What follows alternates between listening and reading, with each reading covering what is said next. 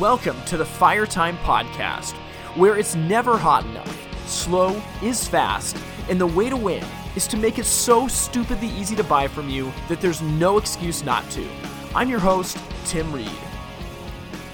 And I'm so excited to be here today. And this is it. I mean, the first episode of the Fire Time podcast, the podcast that is by the hearth industry and for the hearth industry. I, am so excited that you're here. So, my name is Tim Reed, and I'm from Portland, Oregon. I work for a company called Fireside Home Solutions, where I lead uh, sales teams in five different showrooms. I've been doing this for a little over a decade in this industry. Started out as an installer, moved through some service work into a sales position, and, and now I'm in a leadership role. And this podcast idea has been on my heart for a while It's just a place to come and share best practices and some successes that, that people and businesses are having. Uh, in this industry, uh, we can be really tight fisted with our success. And I'm really of the opinion that in a high tide, all the ships rise, and our industry needs a high tide. So, this podcast is going to be um, covering a wide range of topics. We're going to be talking about everything from like web development to social media uh, to sales and marketing practices. We're going to talk about a lot of different things and, and, speak with everyone from presidents of companies to CEOs, VPs, even all the way down to just people in sales roles that are just absolutely crushing it. And so the goal of this is to be kind of a comprehensive look at what are the best people in our industry doing and how can we learn from them as I think about it for me, I came into this industry when I was about 18 and I didn't think I'd be, you know, selling fireplaces 14 years later, but the reality is this industry has like it's given me something that I was never I never thought I'd find it here. And this industry is just amazing. I think about the people that have poured into me, like my father in law, who first hired me to be an installer, and, and other people along the way that have, have given me a chance. And you know, I have to thank the industry for, for being here and for, for believing in, in someone like me. So the hope is that is that this can start to give back and inspire other people because this industry is awesome. And, you know, we just, we need a place to share uh, the successes uh, that we're having so that we can all be better. Anyway, with uh, today's inaugural episode, I am joined by Tim Rethlake from Hearth and Home Technologies. And I'm telling you, if you have not heard of this guy, he is amazing. I mean, he's a mentor, he's a friend, but like this guy is he is legit. And so we are going to get into all things sales related. So if you want to grow in sales, if you want to learn how to lead your team, this episode is going to be something that you need to listen to and share with somebody. Um, at the end of it, we'll circle back and, and give you some more practical things. But for now, here's my interview with Tim Rethlake. Joining me from St. Paul, Minnesota this is the VP of Sales Enablement at Hearth and Home Technologies. He's the most thoughtful salesperson I've ever met in my life, and to call him a guru is an understatement. I'm pleased to call him a friend and a mentor. I am joined by Tim Rethlake. Tim, good morning. Great to be with you, and that's uh, that that's an introduction that's going to be a little tough to live up to here, but we'll uh, we'll give it a shot. we got to start it out right, don't we? Now, Tim, for those people listening who aren't familiar with you, how did you end up where you are today? In the in the romance and entertainment business. You mean? How did I how did I get into this thing? Um, I'm in this business because of uh, dirty beefeater martinis, up, stirred, not shaken. That was uh, that was the favorite drink of Joe O'Brien, who was the national sales manager for Majestic, and he would bring customers into the bar was, where I was working, and that was his favorite drink. And when I saw him come through the door, I always made it and had it ready for him. And uh, Joe Joe was a practitioner that uh, sales is performance art, and he always appreciated that. It made him look good in front of his customers, and eventually, just getting to know him, he said, "You need to be selling fireplaces." And that was, I was 24, and uh, next month I'll turn 64. So that my Minnesota math tells me that's 40 years in this business. Wow, it's crazy. So straight from a tenon bar to selling fireplaces. It it is, and uh, that 40 year mark. Uh, you you you and I've talked about this before, Tim, but that's uh, that's something that I fight because the longer you've done something, the more thick headed you get about how things should be, and and it's hard to be open to uh, to change and and embrace change. Yeah, I mean, with what you got going, I bet there's been a lot of change. And we've talked about that. I mean, we were just saying that in this industry, you got to leave in a body bag, right? Yeah, pretty pretty, pretty much. I, I don't know what there is about this industry, and and uh, but it's people people seem to change uniforms occasionally, but they always still play the same game. yeah. So 40 years in the game. And how many jobs have you had at HHT? Oh man, now you're uh, the the um, the, the, the first uh, 20 years of my career were at Majestic, and those were all basically in in um, uh, quota carrying sales roles, so different sales functions. My last role there was VP of marketing for the Majestic brand. And then in 97, I moved from Majestic over to Hearth and Home Technologies. So in the last 20 years, I think um, I was looking at them the other day, I think I've had 13 roles. And uh, that says something about HHT is that uh, they don't let you sit very long in one position, and they're not afraid to mix things up. For example, we have uh, we have a young man uh, that's running HR uh, for us down in our largest plant in Lake City, who came into HR from a pure manufacturing background. So HHT is not afraid to stretch people and uh, get them out of their comfort zone and switch their jobs up pretty often, and it keeps things fresh. I think. Yeah, I mean, didn't uh wasn't VP Berger an accountant that came up through like one of those same channels too, and now he's the president of the company? V, yeah, yeah. He's uh, well, I was kidding. I said, you know, you you've got a lot of personality. No one would ever suspect that you're a CPA.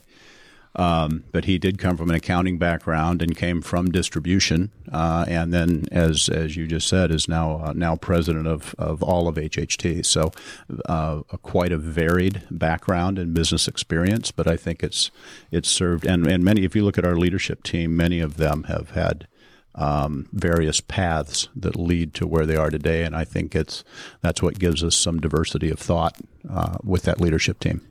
Yeah. I'd imagine for you, like that's got to be so empowering to know that you're working for a company that's looking at you and saying, "Where can we deploy you to use your strengths?" Yeah, and and that's super important now because if you know anyone who happens to be listening to this that is a business owner um, realizes how hard it is to find talent and keep talent.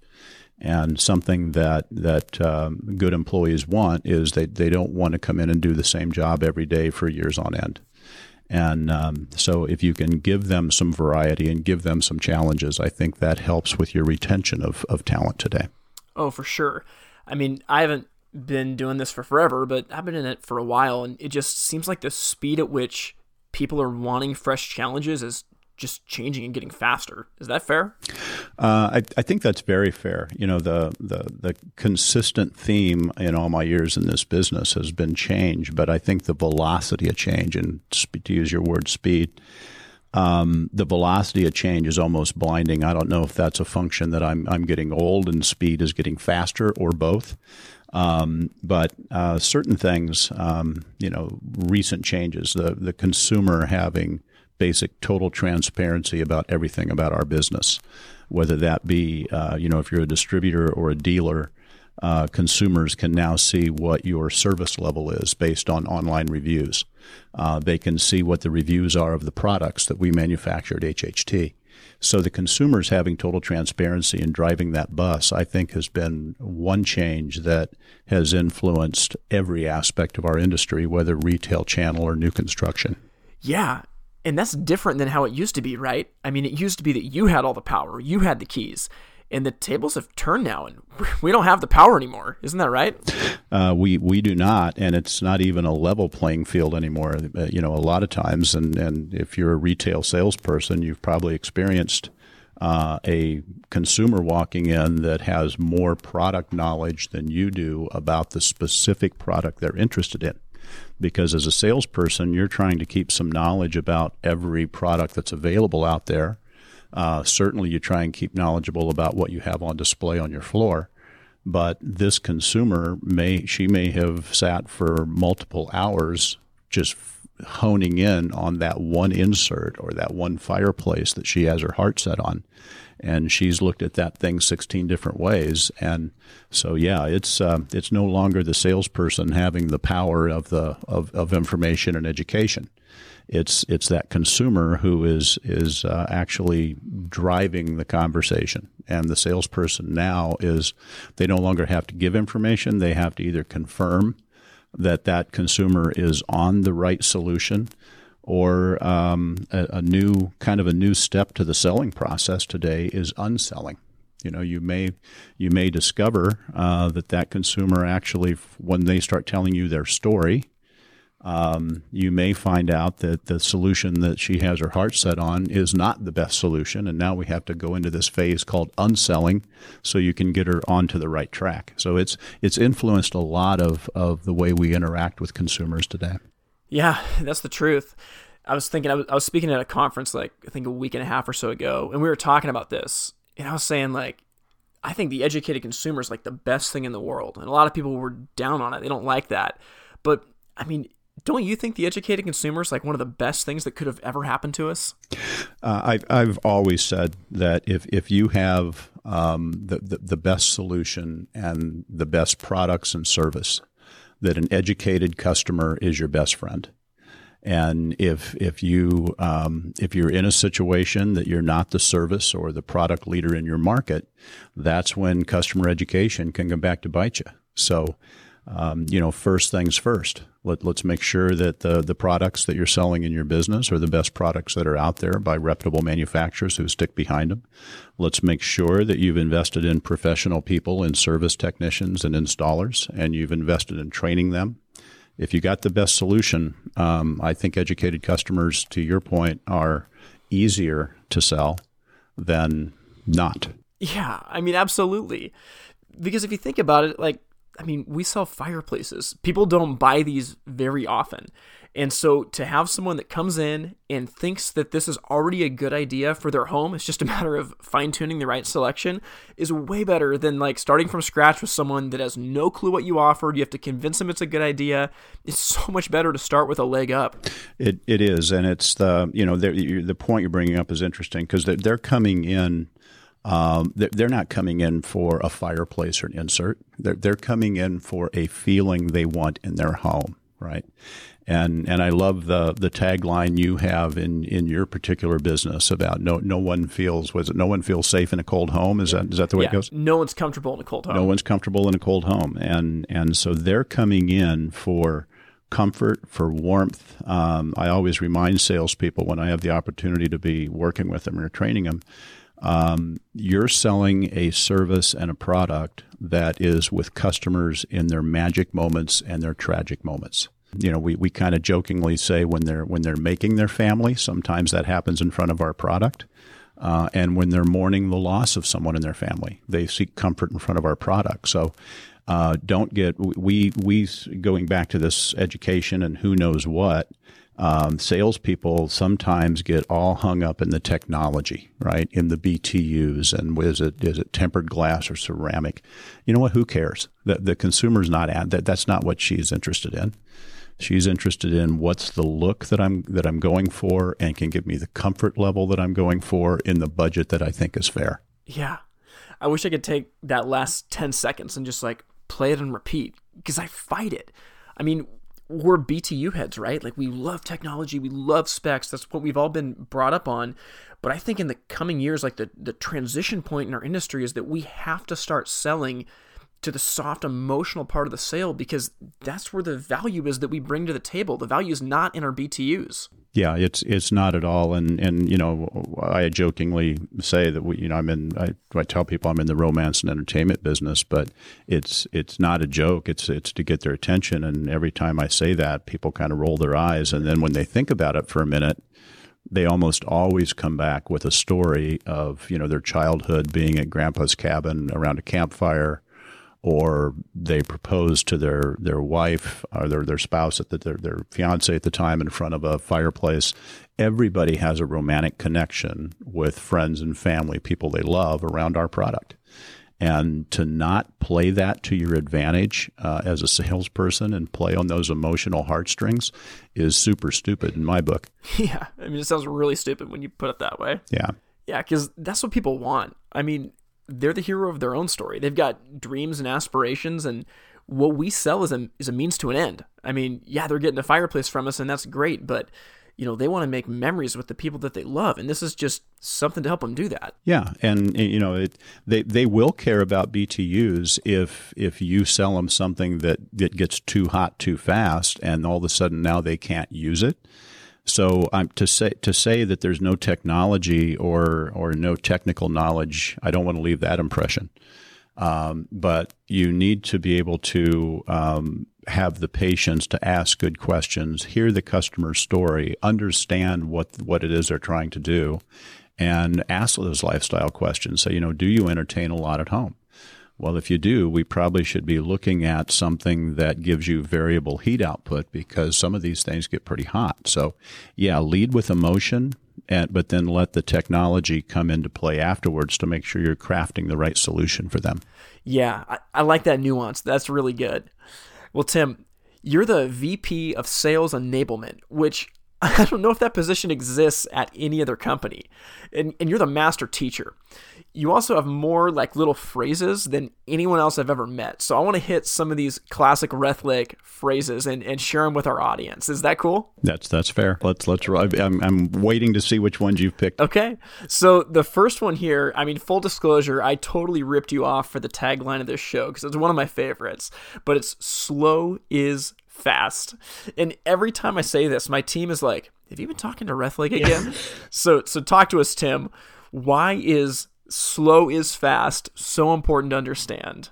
Uh, that that one is foundational to uh, all interactions, whether it's a sales interaction, whether it's an interaction with your partner or with your children. Um, too many times, uh, Tim, we try and be uh, efficient in communicating with people. And efficiency sometimes is great, but often it leads to ineffective.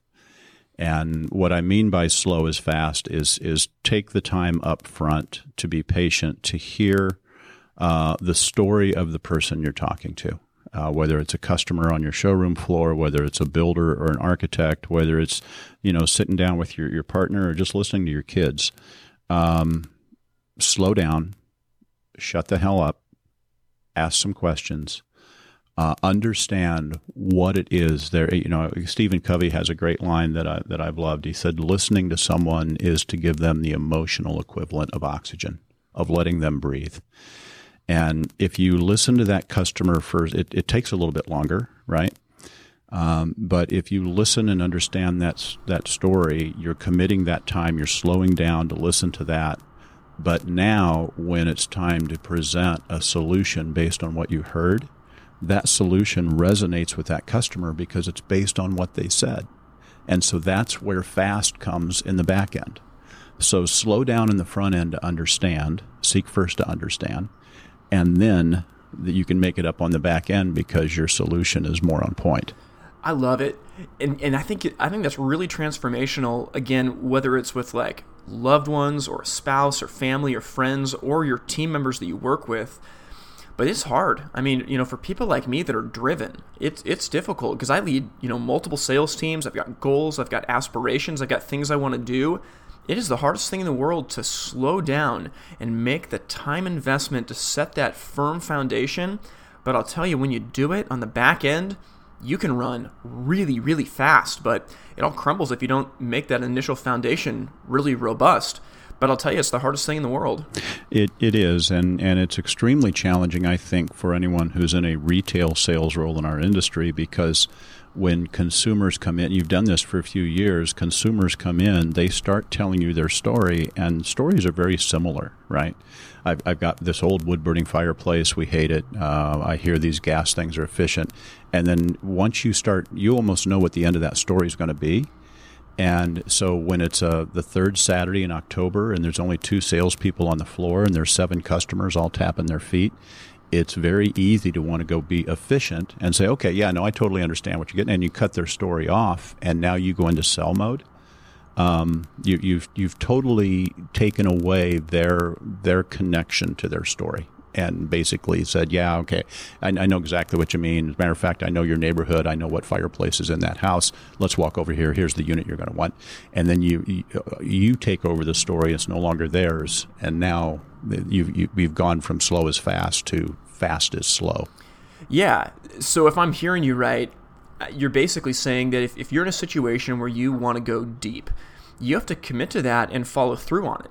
So, whether it's a marriage, whether it's a job, whatever it is, you need that initial foundation to be laid. So, if you're talking with a customer in the showroom, before you just start yakking about your product, you got to listen. You got to ask questions. You got to make sure that they're educated and it's fine tuned so that on the back end you can run.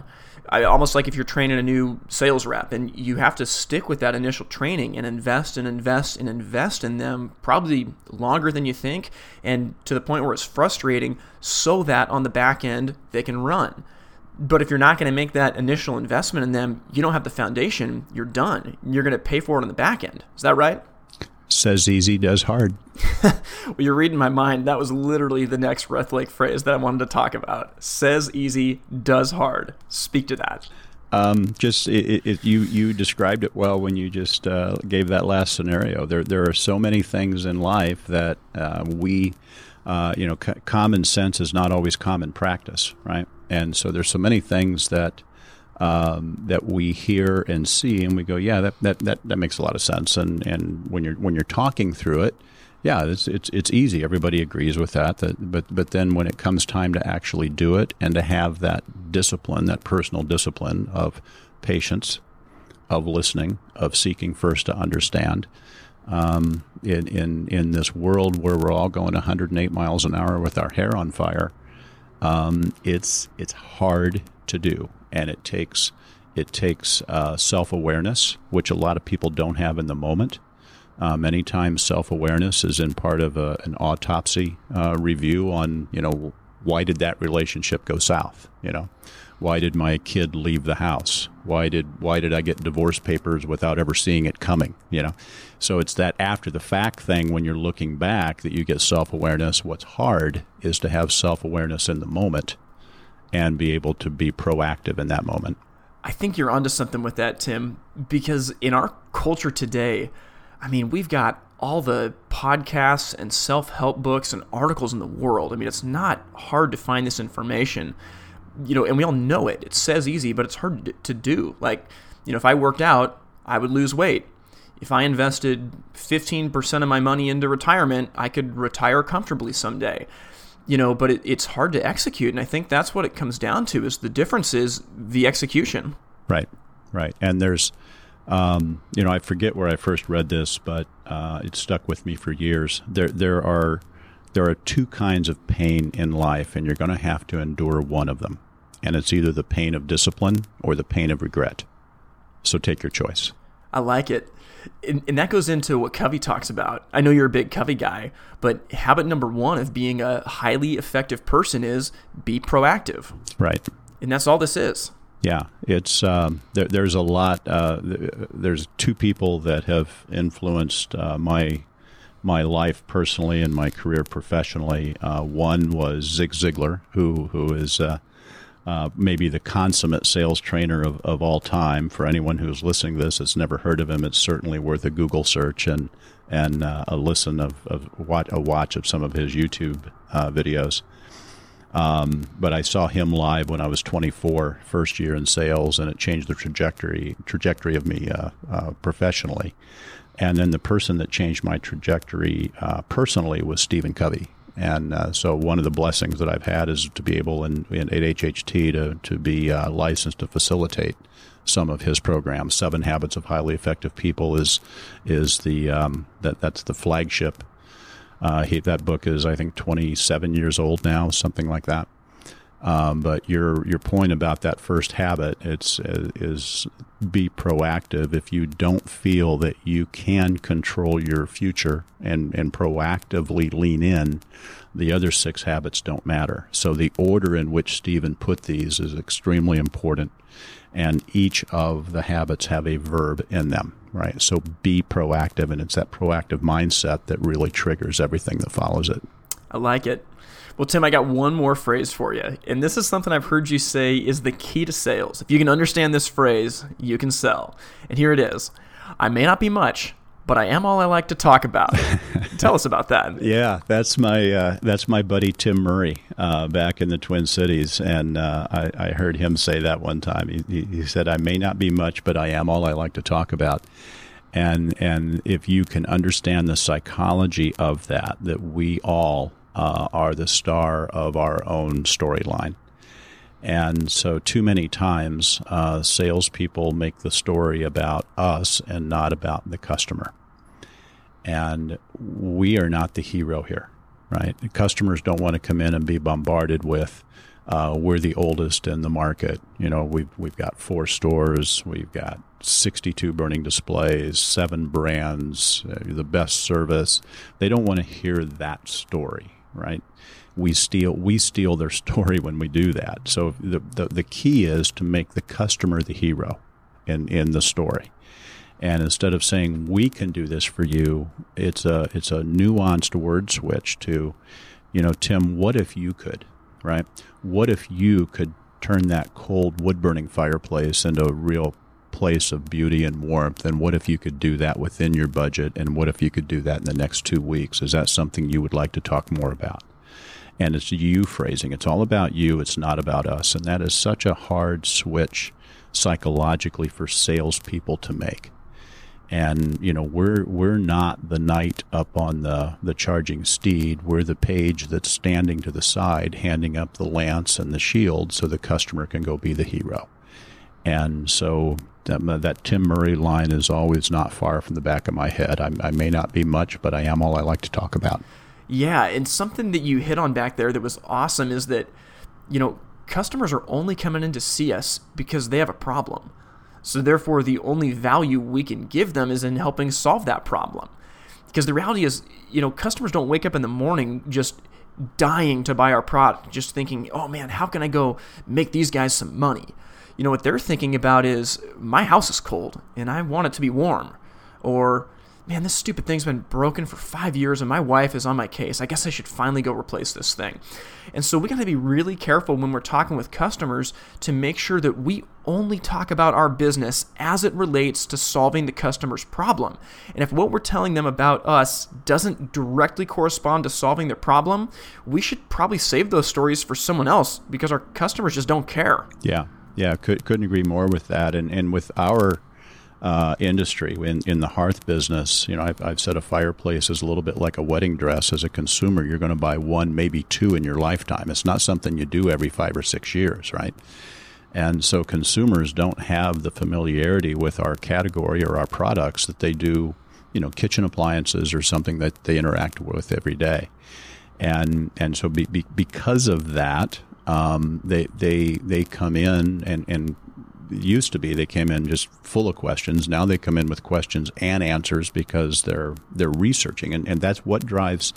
Uh, consum- consumers don't spend a lot of time online researching our products because they want to. Nobody has extra time. They're doing it because they feel they have to because they don't know anything about our category. And so that sort of reinforces everything again about be quiet. You know, one of the shortest sales trainings ever known to man is three words long shut up and sell. Now, there may be four words. I don't know if "shut up" is, is that, that Minnesota it, math. Yeah, it's it's. It, I don't know if "shut up" is hyphenated or not, but but shut up and sell. Um, and and because customers aren't, they don't buy a hearth product that often in their life. It's super important to just listen to their story and then craft a solution that makes sense. Yeah, I, I can't agree with that anymore. And I was thinking about it like literally last week. I was I was in a, a new market, and every time I, I go to a new place, I always try to you know check out different stores and see what they're doing just to learn and get better. And I went to, I mean, a major, major retailer in this market. When you look at their their marketing, their locations, I mean, they're one of the big players. And I was just dumbfounded at how bad the experience was. And I mean, I went in looking for a fireplace. I got asked one question do you have an open fireplace or a built in? And that was it. And 30 minutes later, I was getting a quote on a fireplace that I didn't think looked good and I didn't want because they never asked me any questions about what was important to me. They just steamrolled me with their information. And how often do we do that to people where we just, it's all about us and our agenda? And it'd serve us well to think about that phrase. I may not be much, but I am all I like to talk about. Right, right. And it's, um, you know something that that I've heard you and seen you teach with your team that I love is is this whole uh, you know we operate at at a ten and consumers operate at a two, and we think if we dumb it down to a five or six, we're okay, and we're still disconnected. So go back to your question right there that they asked: Do you have an open fireplace or a built-in? From a consumer's point of view, I don't even know how to answer that. Right? I don't know. What what is what's the difference? Right. So so being able to to add, and and that's one of the keys to to successful selling. Also is spend as much time crafting smart questions as you do crafting your sales presentation portion of it. Yeah, and that comes from Lee LeFever. And basically, the idea is that we're hearth experts. We operate at a nine or a 10. When we try to make it simple, maybe we can get it down to a six or a seven. But the reality is that customers buy at a one or a two. And it's the companies that can speak at a one or a two, the language of their customers, that are going to win.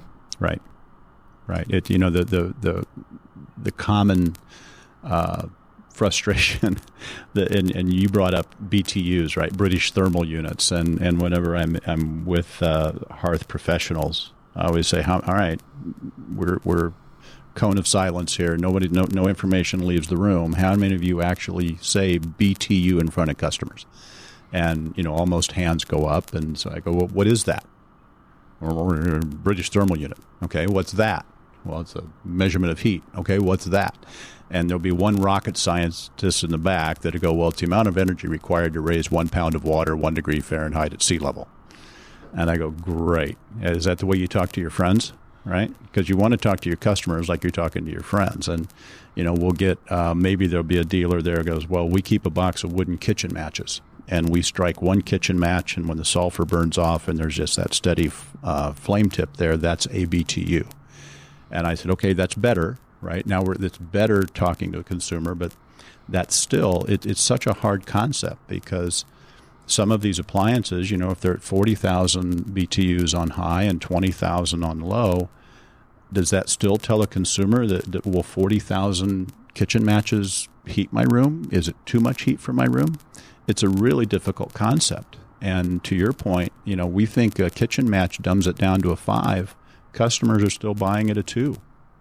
And so that's when the story becomes so important about how old is their home? What have they redone windows? How well insulated is it, right?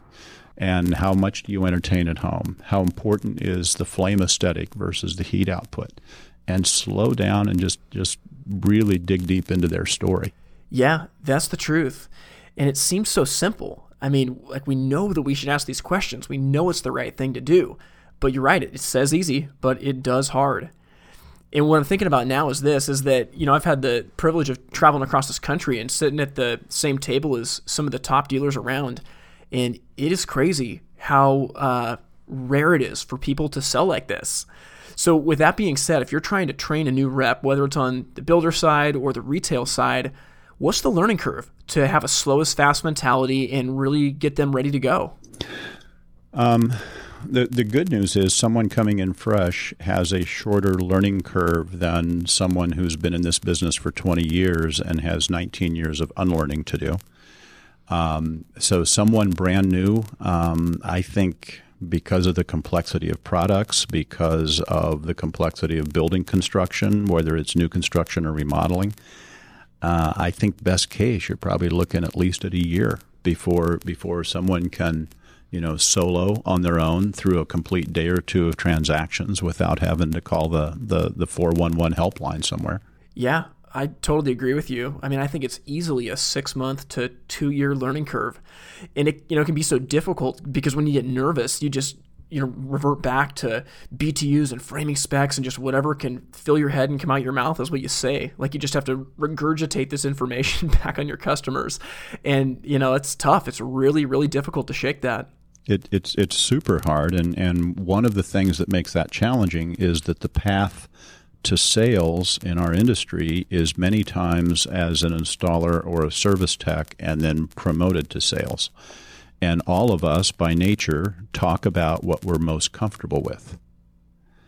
And so, if I'm comfortable with everything that an installer needs to know, which is framing dimensions, clearances, uh, rise to run ratios on venting, that's what I'm going to end up talking about. I'm going to talk about the hardware and not the emotion. And and so those old habits, you know, is it is it great from a technical perspective that the salesperson knows those things? Sure. Um, does a salesperson have to be professionally, technically proficient? Sure, they do. Uh, but they shouldn't lead with that. That shouldn't be the default that they lead with. I'm totally with you on that. And you know, Tim, one of the things I love about you is that you're so big on practice. I mean, isn't that the only way to get better at this? Is to practice with your team? Uh, it, it is. I would I would certainly rather see a sales team practice on each other than practice on customers. Um, so, and there's there's there's a pretty good book that has a quote in it that says, you know, as iron sharpens iron, one man sharpens another.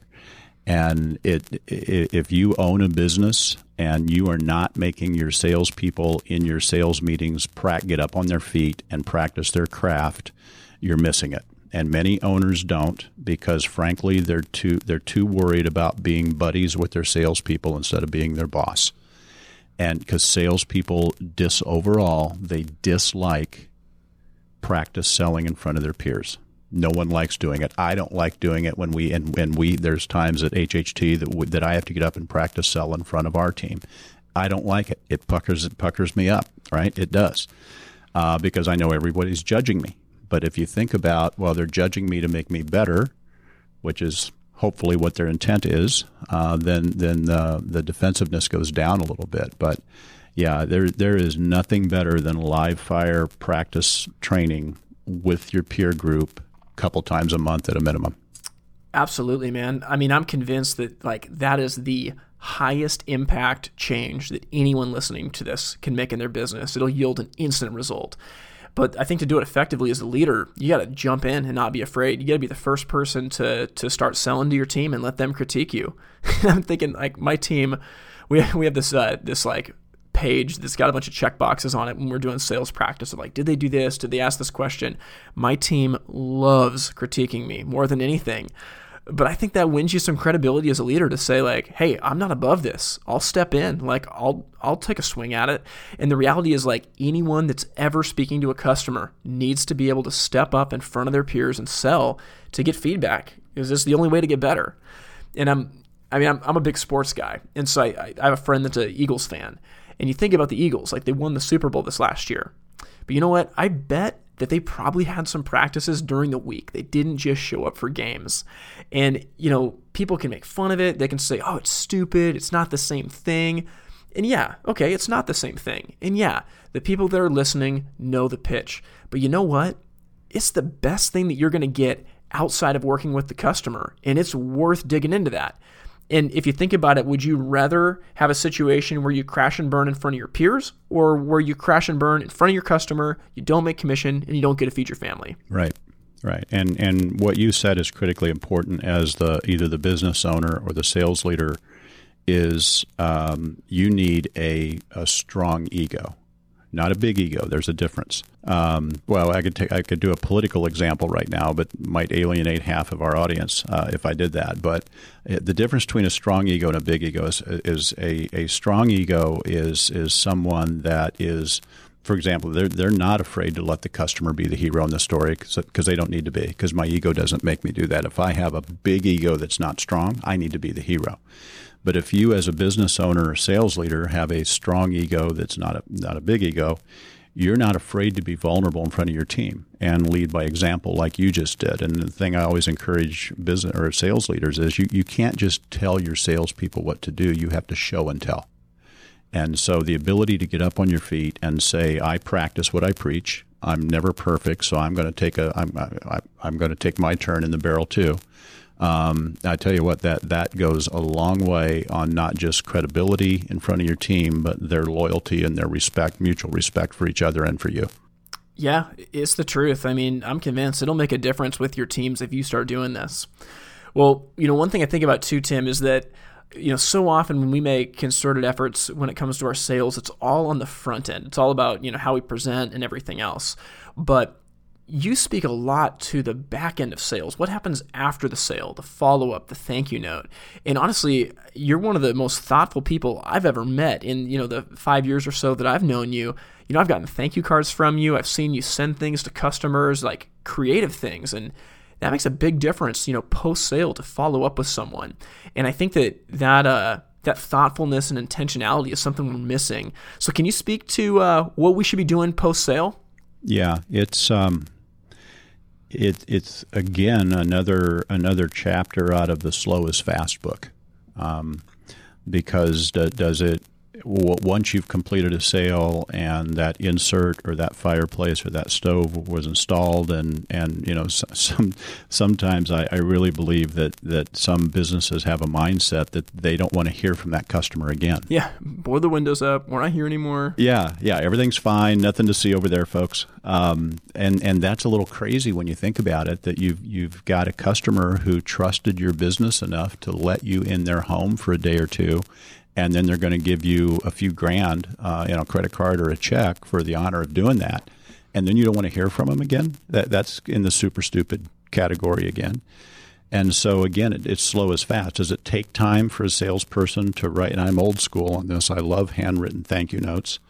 Um, you know, I get thank you emails from people and I read them and go, that's nice. And I delete them right away. I've got handwritten notes that will sit on my desk for two weeks, a month. There are some that are in a drawer that are years old because of what that person said and the way they said it.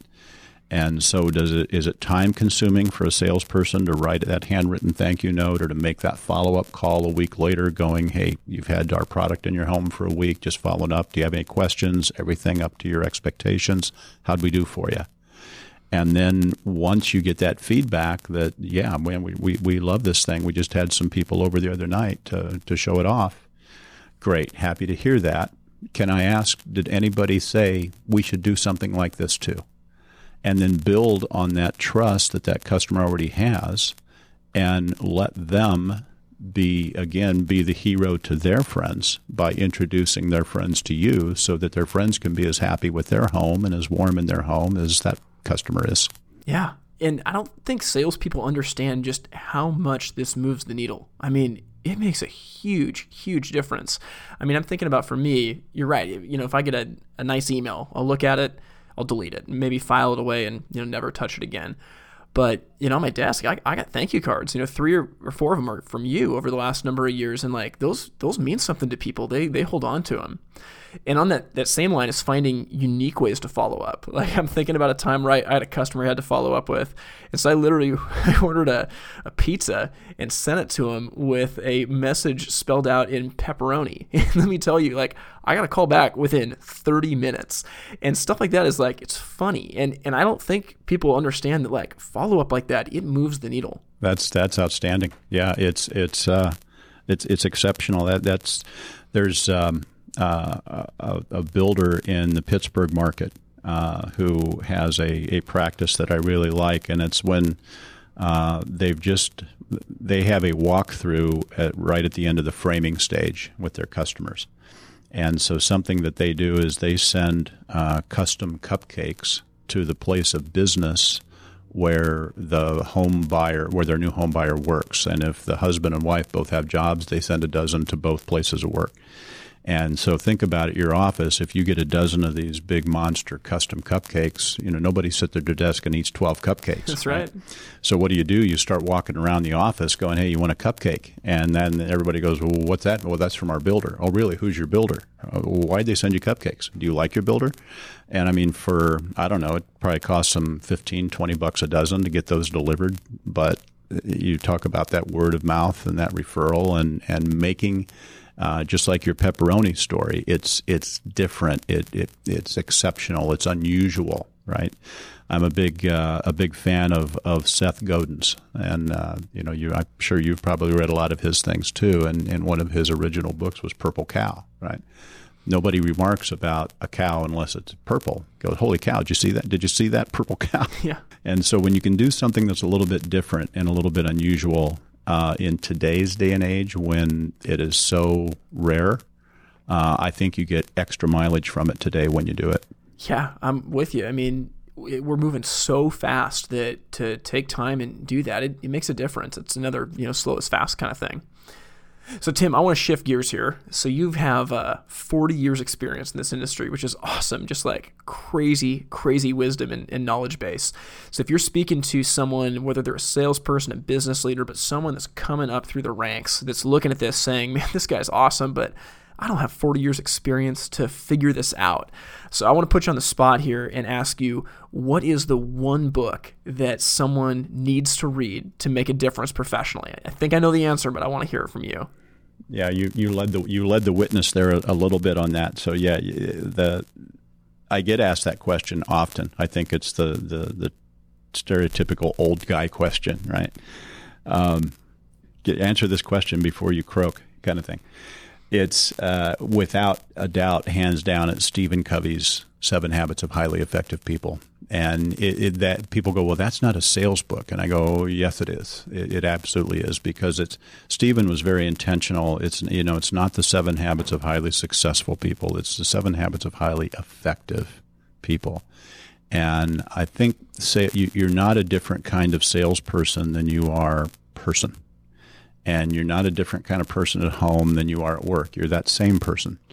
And so often, uh, as as business owners or leaders of teams, we sometimes want to compartmentalize people and say, well, you know, I know you've got a lot of sandpaper in your relationships at home and things aren't going great, and you know, you got a kid that's run away or giving you trouble or whatever. But when you're here, I need your head to be in the game. Well, it doesn't work that way.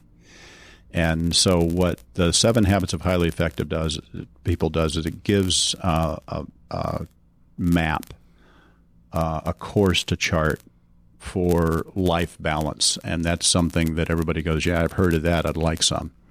But it really does uh, get you thinking deeply about things like personal mission statements, not business mission statements, but a personal. What's a true north there?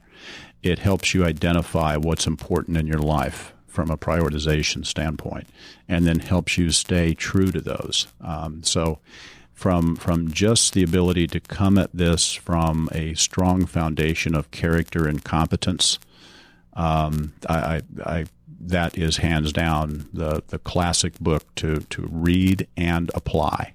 Yeah, I'm with you there, and that's a that's a great dovetail onto this because uh, I want to ask you as we're rounding out here. You know, I think the last habit in the book is uh, keep the saw sharp. Sharpen the saw. Sharpen the saw. Yeah. So I want to ask you. I mean, you've got like 40 years in this game, and so with that, you got to fight tunnel vision like no one's business. So I want to know what is Tim Rethlake doing to keep the saw sharp? Uh, hanging around young dudes like you uh, for one, uh, helps. It's, um, you know, Covey talks about four aspects of, of sharpening the saw, and that's uh, physical, emotional, uh, spiritual, and then interpersonal, right? Relationship sort of things. And so if you look at that on balance, uh, as as I've gotten older, one thing that I've, I've tried to do is keep a keep a physical regimen. I've you know I grew up on a dairy farm in Indiana, so that means I, I'm up at 5 a.m. no matter what time zone I'm in. That's just my body clock, so I'm I'm just up and going. Um, so I find it uh, very beneficial to be on what I call the fat man machine, whether that's a treadmill or an elliptical or whatever, and that's a great time to do some multitasking as well. Um, you know, I've got a, a, morning my morning list, which is a morning prayer list that I that I go through of people's intentions that I that I want to hold hold in my uh, my mind and when I start the day.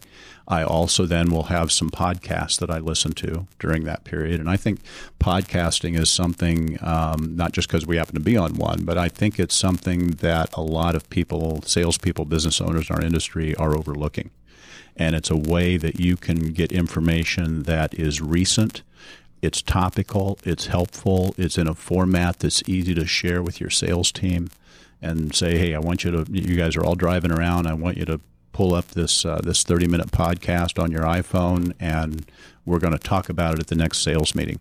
So, um, you know, there's a lot of things, Tim, where they say, you know, technology is ruining our lives. There's a lot of cases I can make where technology is helping our lives. And the ability to do, you know, TED Talks. I'm, I'm a big fan of TED Talks. I know you and I have talked about Simon Sinek uh, in the past and, and his impact. So it, it, there is just so much. My, my, only frustration is you can't get to it all, right? So you have to have some way of, of uh, prioritizing and putting first things first, which is another another one of the habits. Um, so it's it, kind of a long answer to a short question there, but there's uh, there's there's a lot of opportunity out there to keep your saw sharp and and to learn new things. Uh, I guess the key is just be open to it. And uh, my wife Justine is um, is very adept at occasionally just telling me, you know what, maybe you should just calm down for a second and assume you're wrong. And that kind of recenters me because often she's right and I am seeing it wrong. And so I got to back up and, and uh, re- reassess my, my, my, uh, my choices in that moment. Yeah, that's awesome. Well, Tim, we really appreciate you being on board here as the first guest. I mean, I can't you know, I can't tell you, man, the knowledge bombs and the wisdom you bring are just awesome. So thank you. It's going to make a difference. It's been fun, Tim. Thanks for having me, and I appreciate being your, your inaugural guest here as you kick this off. And, and good luck with uh, with your podcast. You got it, man. See you later so good. Man, I love it every time I get to talk with that guy. I just come away with something new.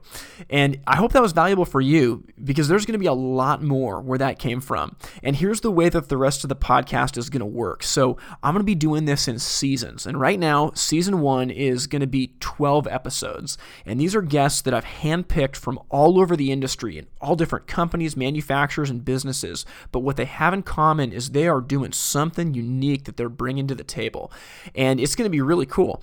But the way that we're going to do this is we'll record season one, we'll release it weekly, and hey, if it resonates and if people start asking for more, if there's an audience here, uh, we're going to go out and do season two. We'll get more guests, we'll bring you even more valuable content. And if there's not much of a response to it, hey, it's going to be a cool project. 12 episodes that you can use to grow yourself or to share with your team and, and help grow them as well. Um, but the key is to let me know if this resonates with you. And the best way to do that is to go to the website itsfiretime.com and let me know. There's all kinds of resources there as well. There's blog posts, there's videos, there's keynotes that are all intended to help us get better. Now, you can also find me on Instagram. The handle over there is Fireside Tim, and we can start the dialogue of uh, what we need to be doing to be better in our industry.